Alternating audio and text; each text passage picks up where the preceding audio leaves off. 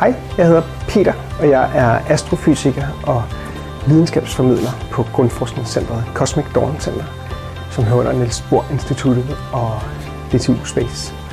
Og her der forsker vi i galakser, altså de kæmpe store samlinger af stjerner, som ligger rundt omkring universet. Og vi forsker især i de tidlige galakser, hvordan de blev dannet, og hvordan de udviklede sig i deres øh, første leveår, og hvordan de udviklede sig i samspil mellem alle deres bestanddele, fordi galakser, de er nemlig ikke kun stjerner, det er også gas og støv og sorte huller og eksploderende stjerner og planeter og hvad ved jeg.